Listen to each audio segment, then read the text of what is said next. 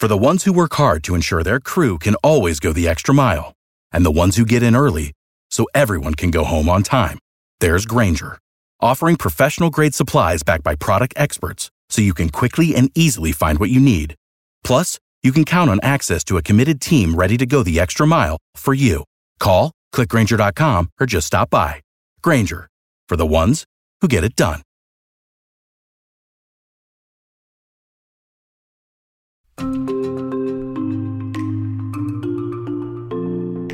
Welcome to the WRAL Daily Download. I'm your host, Ali Ingersoll. A walk around the region shows you some budding trees, some tulips are popping up, the typical signs that spring has arrived, and a warm up is on the way too.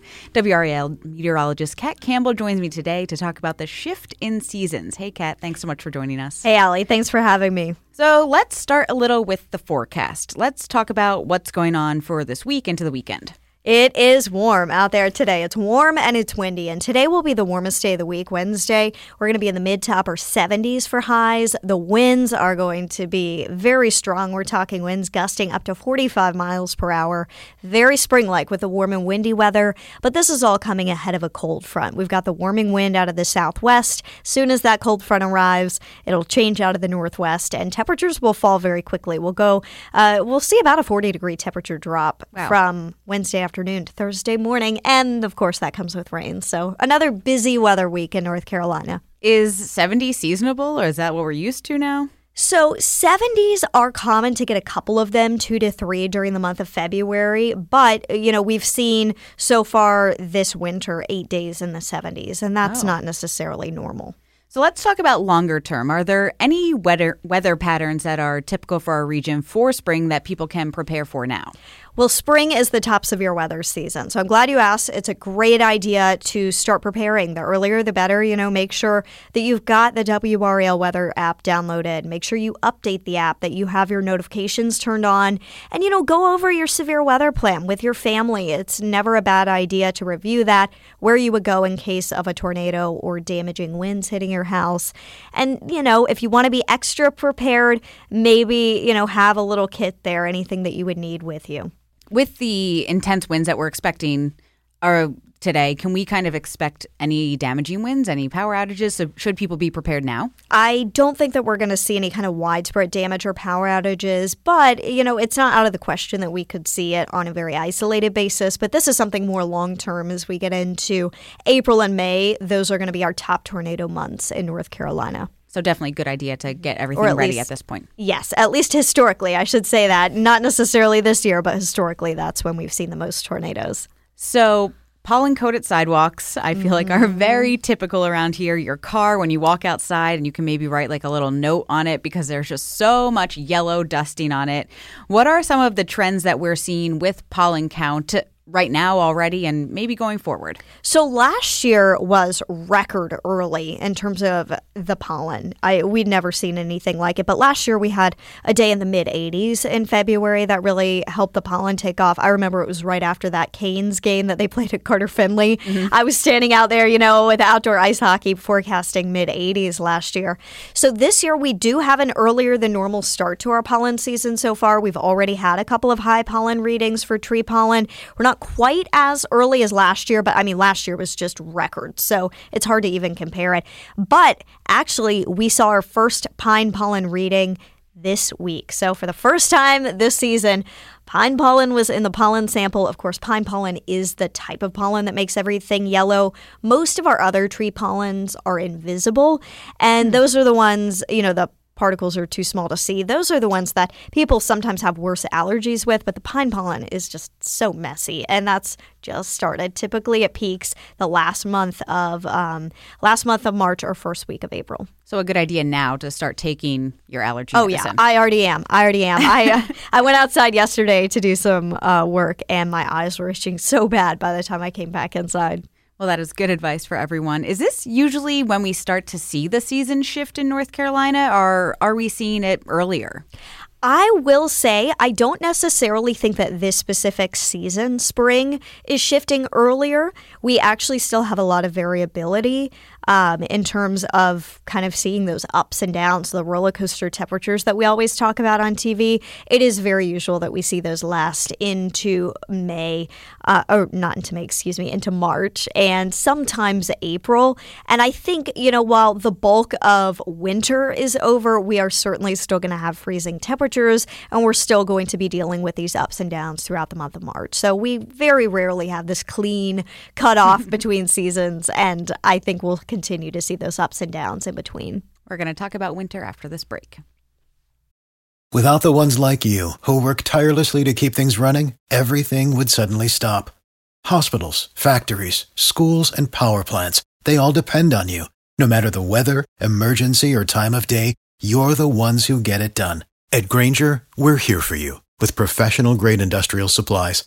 Count on real time product availability and fast delivery. Call clickgrainger.com or just stop by. Grainger for the ones who get it done. Tax day is coming. Oh, no. But if you sign up for Robinhood Gold's IRA with a 3% match, you can get up to $195 for the 2023 tax year. Oh, yeah. Sign up at Robinhood.com slash boost by tax day to get the biggest contribution match on the market. Subscription fees apply. Investing involves risk. 3% match requires gold for one year from first match. Must keep IRA for five years. Robinhood Financial LLC member SIPC.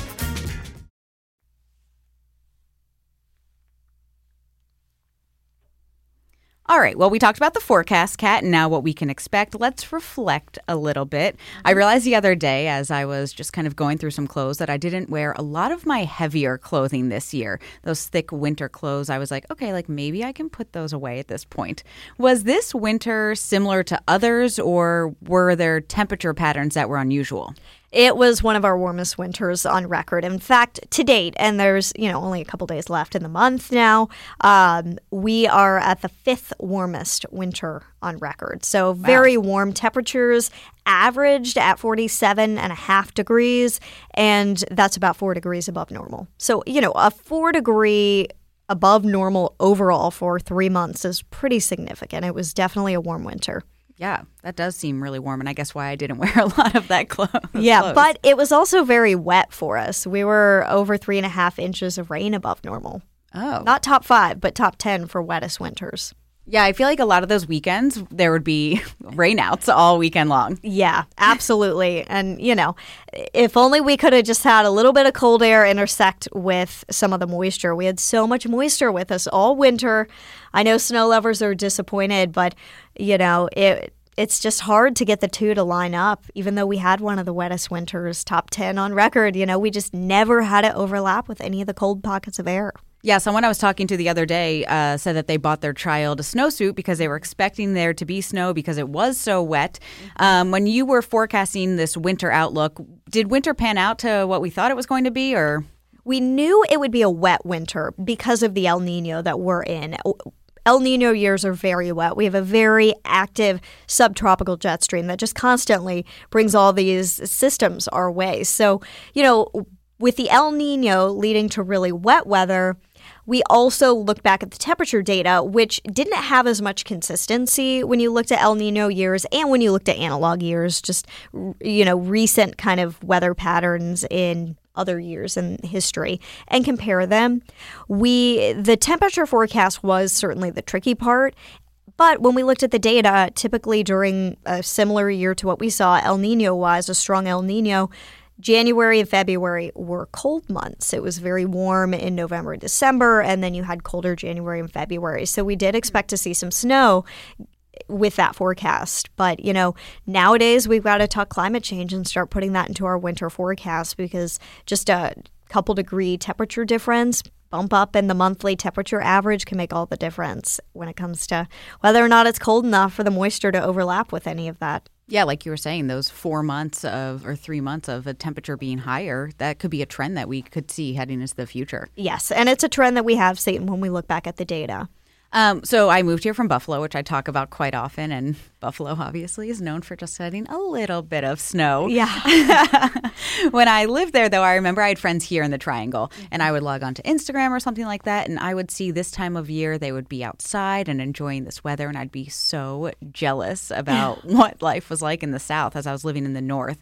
Does that present any challenges as a forecaster that the North and the South have so different variations in their weather like this month um, and i guess how does that present challenges So I think it's funny you say that because I am from North Carolina, born and raised near Winston-Salem, and we have the opposite. When it's January and we're now not everybody, but I would make the argument that a lot of true North Carolinians that were born and raised here know how rare it is to see snow. So we're jealous that you guys are getting to see the snow in January. Not everybody, but I, you know, I know there are a lot of snow lovers here like myself, just because I've seen snow so few times in my life. You know, it was like once a year that we would see snow growing up. So I always loved it. So I do think it's funny you say that because we're probably jealous of each other's weather patterns. Yes. but um, you know, we're always used to that kind of variability uh, with weather systems that come through during the winter. We know that we're not typically going to be the ones that win out on the winter weather. For us, the difficulty comes less from the difference between the north and south and the difference between west and east across our state. So, the, us being positioned in between the mountains and the ocean creates a really unique weather pattern that only a few places in the country see, and that's called cold air damming. And it creates a really big difference in temperatures from the mountains to the coast and how the cold air is set up. And it's kind of a 3D look that you've got to look at. And that's what causes so much ice is we get this setup where all the cold air is dense, so it pulls up against the mountains, and then you've got the warm air at the coast, and it creates this kind of triangle of cold air, and uh, that's what leads to a lot of our icing issues. Oh wow, I didn't know that. That's really interesting. Um, and I really thought it would be like a north and south thing and not an east and west. East and west. And I like that it's a triangle for the triangle. Exactly.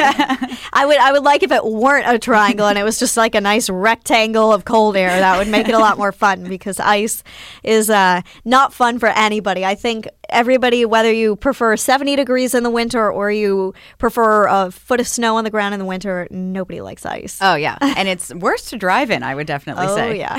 so you kind of just touched on this, talking mm-hmm. about being a winter weather lover. So what exactly is your favorite season? One from a personal side, and two from a forecasting side. From a personal side, it's winter. I fell in love with weather because I was so curious about snow. It's, sometimes the forecasts were wrong. I would get so excited to go outside and play in the snow with all my neighborhood friends. We would plan, we'd have our sleds ready and we'd say, let's meet at 8 a.m., let's sled right away. And I'd wake up and there'd be grass, mm. no snow. So I, I just started asking a lot of questions and became really fascinated by weather.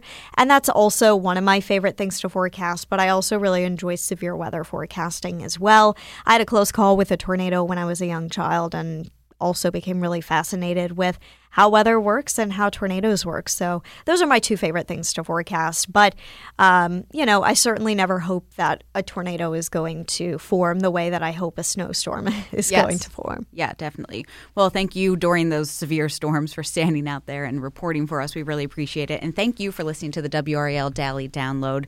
If you listen to this podcast on WRAL.com, you can find more podcasts by searching podcast. From sport to true crime, there are plenty of shows to keep you informed and entertained. Thanks for listening.